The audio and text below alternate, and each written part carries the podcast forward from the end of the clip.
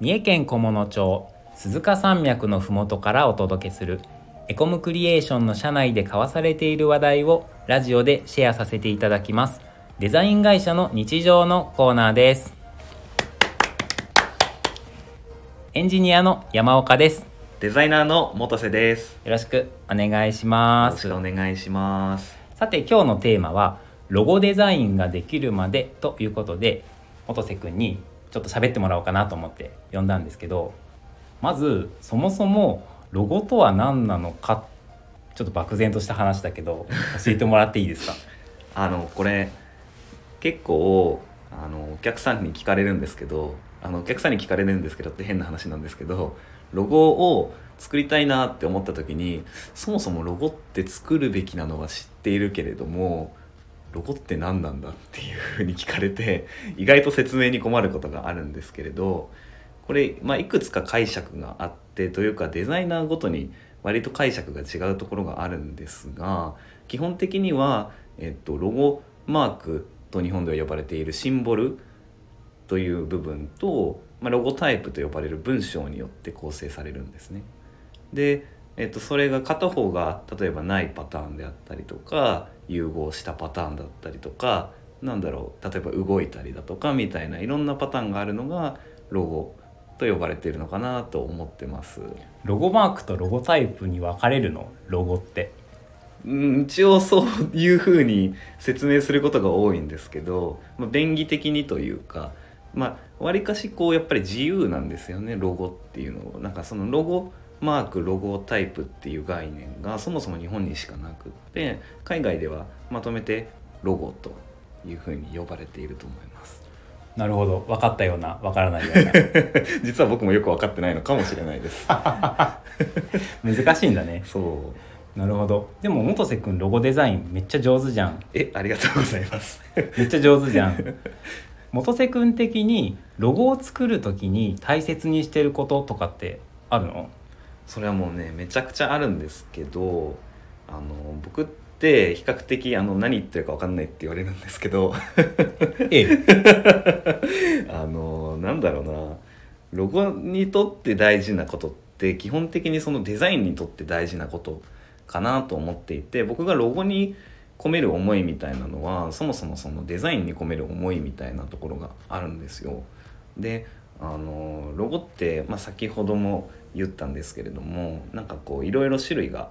あるじゃないですか。で今あの Twitter とか SNS とかでもロゴ作りましたみたいなのとか自主制作でなんか例えばキャラクターの、ね、名前ついたロゴだったりとかいろんな種類があると思うんですけど僕がその中でじゃあこれが僕のロゴですっていうためにはどうしたらいいのかなっていうところでなんかその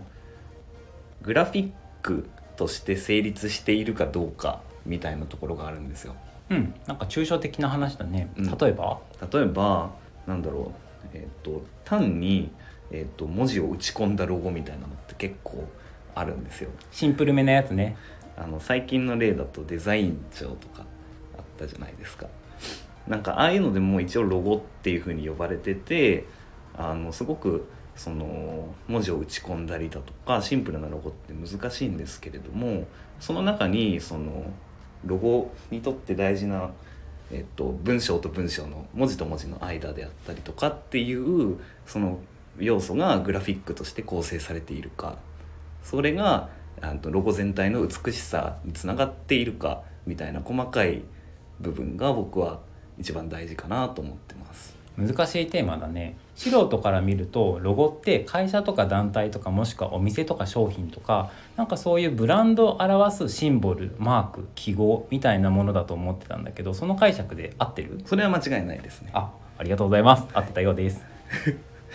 ところでデザイン帳って何？あデザイン庁ってデザイン庁あデザイン庁か。あれ違うわ。デジタル庁あデジタル庁、ね、はいはい。あのあれって能登サンズ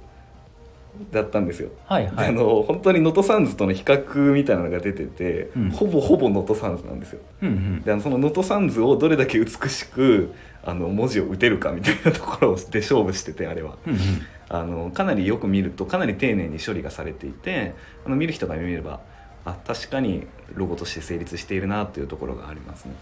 去年設立されたデジタル庁のウェブサイトを見たら確か載ってるよね。あ載ってますね。これリンクとか貼れますか？貼れる貼れる。概要欄にリンク貼っとき貼貼りますね。ではお願いします。はい貼っておきます。よかったら見てみてください。でごめん話が戻るんだけど、はい。デジタル庁のロゴマークは一見普通に文字を打っただけに見えるけどあれは実はロゴとして成立していてよくよく専門的に見てみると文字間がちゃんと詰まっていたり見やすいような一体感のある形にデザインとして調整されたものであると。はい。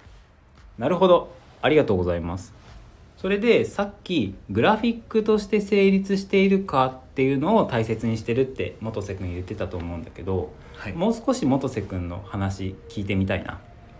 はい。えーっとまあいろいろ解釈が正直に言ってあるかなと思うんですけれどもまあ要するに何が言いたいかっていうとグラフィックってすごく細部のいろんなところにいろんな仕掛けが施されていてプロっていうのはそこをどう美しく見せるかっていうところにこだわりがあるわけです。でえっとまあ、それがこだわりがすごく完成されていればあの見る人が見た時にあこれは綺麗だなとかあこれはかっこいいなとかのドキドキするなみたいなあのそういう自然と出てくる感情が湧いてくると思うんですよね。で僕は個人的にはそこを追求してロゴを作りたいなって思ってます。なるほど。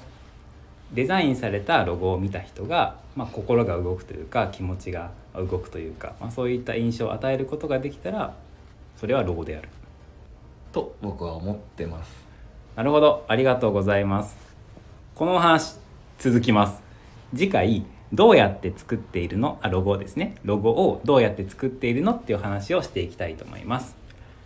ではチャンネルのフォローよろしくお願いします。面白かったらいいねボタンもお願いします。レターで質問やメッセージもお待ちしております。では次回の放送をお楽しみに。それではお疲れ様です。お疲れ様です。